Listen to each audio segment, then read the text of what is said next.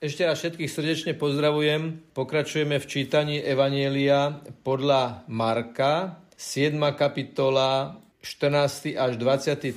verš. Ježiš znova zavolal k sebe zástup a povedal im Počúvajte ma všetci a pochopte. Človeka nemôže poškodniť nič, čo vchádza doň zvonka, ale čo vychádza z človeka. To poškodňuje človeka. Keď zanechal zástup a vošiel do domu, Učeníci sa ho pýtali na zmysel podobenstva. On im povedal, tak ani vy nechápete? Nerozumiete, že človeka nemôže poškoniť nič, čo vchádza doň zvonka? Veď to nevchádza do jeho srdca, ale do brucha a vychádza do stoky? Tým vyhlásil všetky jedlá za čisté a pokračoval. Čo z človeka vychádza, to poškoňuje človeka. Lebo znútra, z ľudského srdca vychádzajú zlé myšlienky, smilstva, krádeže, vraždy, cudzoložstva, chamtivosť, zlomyselnosť, klamstvo, necudnosť, závisť, rúhanie, pícha, hlúposť. Všetky tieto zlá vychádzajú znútra a poškoňujú človeka. Toľko slová zo svätého Evanielia podľa Marka. Takže máme pred sebou evanelium, ktoré, tak povediac, ide k jadru lebo ide k srdcu človeka. Takým ústredným, ťažiskovým, aj keď jediný krát spomínaným slovom tohto evanielia je slovo srdce. Ale dvakrát sa tu hovorí vnútro, znútra. Teda, lebo znútra, z ľudského srdca vychádzajú všetky tieto zlé myšlienky. Niektorí znalci svätého písma hovoria, že v istom zmysle slova aj to, že Ježiš odišiel v tomto evanieliu z verejného priestoru a vošiel do domu, kde bol len so svojimi učeníkmi, ktorí mohli klásť otázky a vyjadriť svoje myšlienky a Ježiš im mohol v tomto prípade aj tvrdo sa opýtať, ako to, že tomuto nerozumiete a potom vysvetliť, že ten dom je vlastne tiež symbolom toho srdca, že odídeš z verejnosti, vojdeš do vnútorného intimného prostredia a tam sa do hĺbky tie myšlienky, ktoré ozneli na verejnosti, rozoberajú a analýzujú. Čiže ten dom je priestor, kde sa učeníci pýtali na zmysel podobenstva, teda na jeho posolstvo, čo znamená pre nich konkrétne. Ježiš poukazuje na to, že človeka poškvrňuje to, keď sa pre niečo zlé sám rozhodne. Toto je úplne najzákladnejšie posolstvo tohoto evanielia.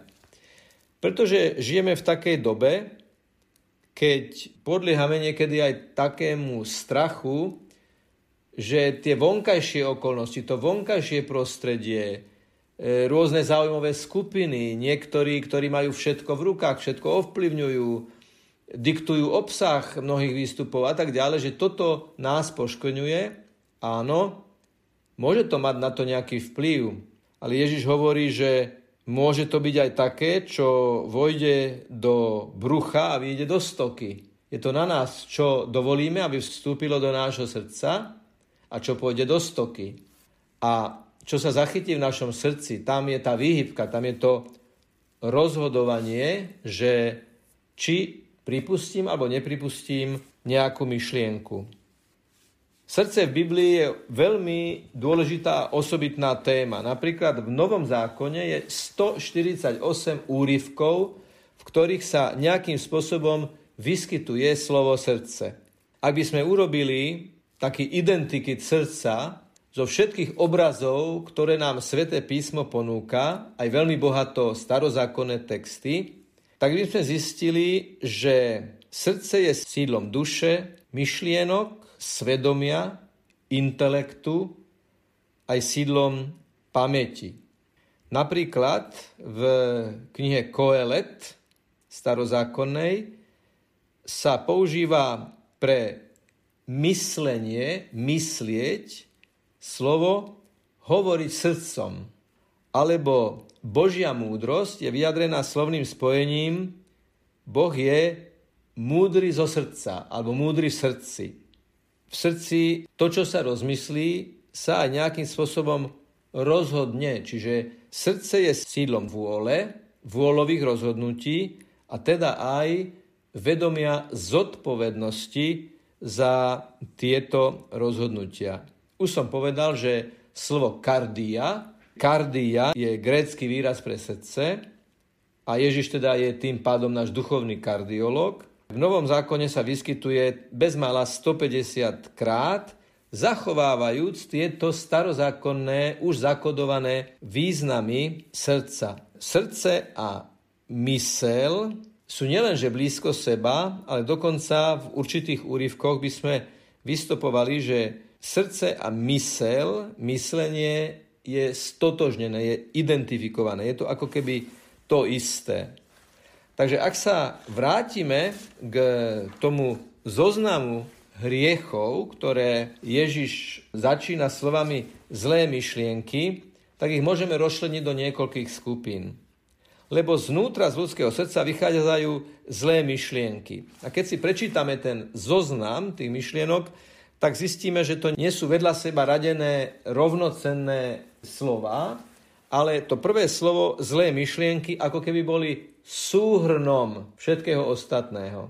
No a my to vieme z duchovného vedenia, my to vieme zo spovedí, vieme to z rád, ktoré dostávame od kňazov, že nás môže napadnúť zlá myšlienka a to nie je hriech, keď nás napadne zlá myšlienka, pretože rozlišujeme medzi hriechom a pokušením. Čiže ak mám v srdci zlú myšlienku, kedy je to pokušenie a kedy je to hriech?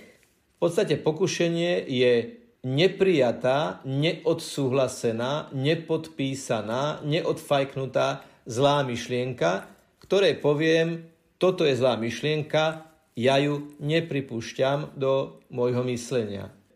Niekedy to nie je veľmi jednoduché rozlíšiť, lebo človek prechádza cez duchovný zápas a je to trošku ako ten grécko-rímsky zápas, keď raz je jeden hore, jeden dole, raz je jeden na lopatkách a druhý na lopatkách. No ale Dôležité je, kto je definitívne na lopatkách. Ak je definitívne na lopatkách tá zlá myšlienka a ja ju volajú z Božie meno a Márino meno a Ježišovo meno zatlačím a eliminujem a nevpustím ju do seba, tak som nespáchal hriech, ale zápasil som s pokušením. Ale ako náhle človek dopustí, aby tá myšlienka ovládla jeho srdce, jeho emócie, jeho myslenie, ba jeho slova, ba jeho rozhodnutia, áno, tam už bol ten moment, keď som tú hrádzu otvoril a zaplavila ma tá zlá myšlienka. Sú to veci každodenných zápasov, každodenného života. Je veľmi zaujímavé, ako sú radené tie slova a človek si ich musí viackrát prečítať, aby našiel tam nejakého spoločného menovateľa. A tým sú tie myšlienky, že sú zlé, to znamená zlé. Čo znamená zlé? Že sa odkláňajú od Božej vôle, od Božieho projektu. Je tu niekoľko slov, ktoré sa týkajú ľudskej sexuality, ktorá je osobitným terčom zlého ducha, pretože sexualita je Boží dar, veľký, svetý Boží dar, ktorý súvisí s plodením nového života. A keďže diabol je otcom lži, je pôvodcom smrti, tak útočí na sexualitu, parodizuje, zosmiešňuje, deformuje a deformovaná sexualita to je smilstvo, to je cudzoložstvo, to je necudnosť. Tieto tri deformované vydania deformovanej sexuality. Smilstvo znamená, že sa sexualita používa spôsobom, ktorý nie je Bohom povolený a vo viacerých častiach Sv. písma o tom čítame. Cudzoložstvo je ešte horšia forma, pretože tam sa nielen hreší proti telu, telu druhého a telu vlastnému, ale aj proti inštitúcii manželstva. To znamená, že sú spolu osoby sexuálne, ktoré majú manželský vzťah a sú sexuálne mimo tohto manželského vzťahu, ktorí teda porušujú vernosť manželskú.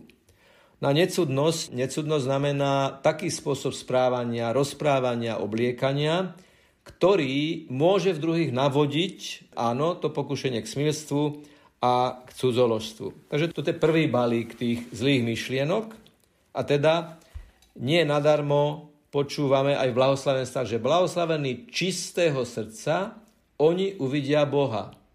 Kto má znečistené srdce, má znečistené oči, má deformovaný pohľad na realitu okolo seba. Čiže je zaujímavé, ako je prepojené to hlboké, čiže srdce a jeho čistota a spôsob videnia, teda uvidieť Boha alebo neuvidieť Boha. Vidieť Boha a jeho prítomnosť v každodennej realite, alebo vnímať každodennú realitu materialisticky, ateisticky, bezbožne. Ďalšia kategória vymenovaných hriechov sa týka vzťahov ľudských v zmysle úcty k majetku a dôstojnosti toho druhého človeka. Vražda, krádež, chamtivosť, zlomyselnosť, klamstvo, závisť. V tej sfére úmyslov zostáva tá zlomyselnosť. Zlomyselnosť ako východisko k ďalšiemu konaniu. Je to všimnite si, vychádzajú zlé myšlienky a na realizačnej úrovni pripustiť zlé myšlienky je zlomyselnosť. Teda myslieť zlo a aj konať zlomyselne. Zlomyselný je ten, kto niekomu zoberie majetok, to je krádež, kto niekomu zoberie život, to je vražda, kto niekomu zoberie to, s čím by sa mal podeliť, to je chamtivosť, kto niekomu ukradne pravdu, to je klamstvo. Kto niekomu ukradne právo mať to, čo mu patrí, ba mu to želať, a to je závisť. Čiže rôzne aspekty vzťahu človeka k druhému človeku, jeho osobe, jeho dôstojnosti, k jeho majetku. A potom sú tu tri slova. Jedno z nich by nás mohlo prekvapiť, ale ja začnem tými dvomi, ktoré sú nám jasné. Rúhanie znamená taký spôsob hovorenia, myslenia, správania, ktorý uráža a zosmiešňuje Boha. Niekedy, keď niekto použije nejakú kombináciu vulgárnych slov, nadáva na Boha a na Ježiša, hovoríme, rúhaš sa. Však je to slovo, ktoré používame zriedkavo, ale niekedy ho povieme. Toto je rúhanie, rúhaš sa. To rúhanie vyplýva z toho druhého slova, to je pícha. Človek chce byť ako Boh. V podstate prvé pokušenie v rajskej záhrade bolo pokušenie proti pokore, teda píche. A to je to, tá ponuka. No veď budete ako Boh. A čo vám kto bude rozkazovať, nejaký Boh, nejaký stvoriteľ vám bude zakazovať siahať na, na ovocie stromu poznania dobrého a zlého? Vy budete ako Boh. Buďte ako Boh. Pícha je prvé pokušenie, z ktorého potom vyplývajú všetky ostatné zlá, zlé myšlienky, hriechy aj pokušenia. No ale čo nás môže prekvapiť je hlúposť. Môže byť hlúposť zlá myšlienka? Môže byť hlúposť hriech? Nemyslíme tu teraz na nejakú danú intelektuálnu nedostatočnosť. Tuto nemyslíme na hlúposť, ktorá u niektorých veľmi jednoduchých ľudí sa nám môže javiť, že je to hlúposť.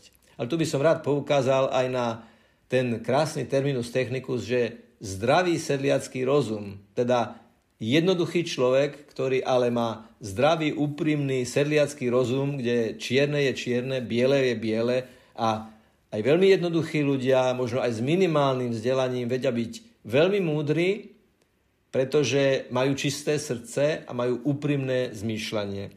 Toto je hlúposť, ktorá sa odkláňa od Božej múdrosti. Toto je hlúposť vychádzajúca z pýchy. To je dopad pýchy na spôsob, akým človek zvažuje aj tie každodenné veci. Máme v marianských čítaniach vo Svetom písme také vyjadrenie, že Panna Mária o všetkých týchto veciach uvažovala vo svojom srdci. A to je výsledok jej pokory Benedikt XVI má takú úvahu o tom, že keď Pána Mária, počúvame o nej, o Pane Márii, že ona o všetkých týchto veciach uvažovala vo svojom srdci, keby sme to etymologicky a lingvisticky analyzovali, dekodovali, tak by sme mohli moderným jazykom povedať, Pána Mária hľadala súvislosti medzi všetkým tým, čo počula a čo sa okolo nej dialo. Teda hľadala, čo s čím súvisí, prečo sa niečo deje, čo je za tým a kto je za tým všetkým. Toto je to uvažovanie v srdci, hľadanie a nachádzanie súvislosti.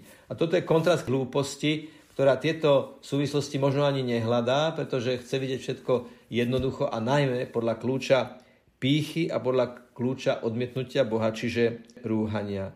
Všetky tieto zlá vychádzajú znútra a poškoňujú človeka. Je samozrejme legitímne tvrdiť, že svet je ovládaný aj niektorými negatívnymi silami. Je legitímne si myslieť, že niektoré mocenské skupiny sa snažia ovládnuť aj ľudské myslenie, aj ľudské vnímanie, aj rôznymi podprahovými technikami. Ale zlaté pravidlo hovorí, nerob druhému to, čo nechceš, aby robili tebe. A toto je niečo, čo môže človek vnútorne si uvedomiť aj bez toho, aby to počul zvonka, lebo je to akýsi vnútorný hlas, Keďže človek vníma seba, nemôže nevnímať aj druhých a teda aj to zlaté pravidlo, že čo mne spôsobuje zlo, to by som si mal vedieť, uvedomiť, že to spôsobuje zlo aj tým druhým. A potom je tu akási prirodzenosť človeka, ktorá by mala vedieť tieto veci rozlíšiť. Čiže nie je legitímne, nie je rozumné sa vyhovárať na zlý svet. Svet je zlý. Dokonca niekedy hovoria, on je príliš dobrý, ten náš chlapec, to naše dievča, ten náš vnúčik. On je taký príliš dobrý do tohto zlého sveta. No lenže to je rezignácia, to je porazenecká nálada. A práve preto my v srdci máme ten číp Boží, by som povedal, ten jediný legitímny, naozaj ten kód, ktorý nám Boh dáva, aby sme vedeli rozlišiť dobré od zlého a žili podľa toho dobrého. A nás sa pán nebude pýtať, či bol svet zlý, ale či prostredie, v ktorom my sme, či sme z pokladov nášho srdca vynášali to staré i to nové, čo počúvame aj vo Svetom písme. Chce to väčšiu dôveru v to, že aj uprostred tej najväčšej špiny ja si môžem zachovať v srdci to čisté zlaté jadro, ten základný program, by povedal e, programátor, ten základný tajný program, ktorý vidí len Boh, ako hovorí aj svätý Augustín, že to je, to jadro človeka, kam má kľúč, kam má prístup len Boh. A keď vo veľkej dôvere dovolíme Bohu, aby sme jeho slovo počúvali, aby sme pustili jeho do nášho srdca, tak potom sa nemusíme báť, že aj keď vypijeme niečo jedovaté, to sú tie podprahové veci, aj keď budeme brať hady, do rúk. To je to pokušenie, veď had bol prvý pokušiteľ, tak nám nič neuškodí, pretože Božia milosť bude s nami. Toto je veľký prísľub. Dôležité je si zachovávať to čisté srdce, lebo prísľub je jasný. Tí, čo sú čistého srdca, tí uvidia Boha.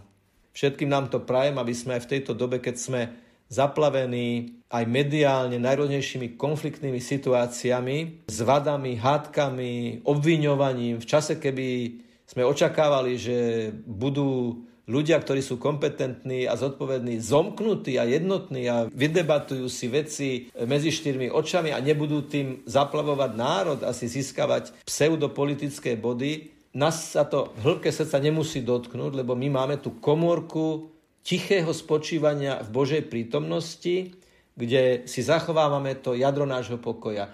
Ježiš nám to slubuje. Ak ma vpustíš do svojho srdca, ja ti dám svoj pokoj. Nie ako dáva svet, ten je veľmi vratký, ale aký môžem dať len ja. Všetkým nám prajem tento nedotknutelný pokoj v srdci, ktorý nám nikto nemôže zobrať.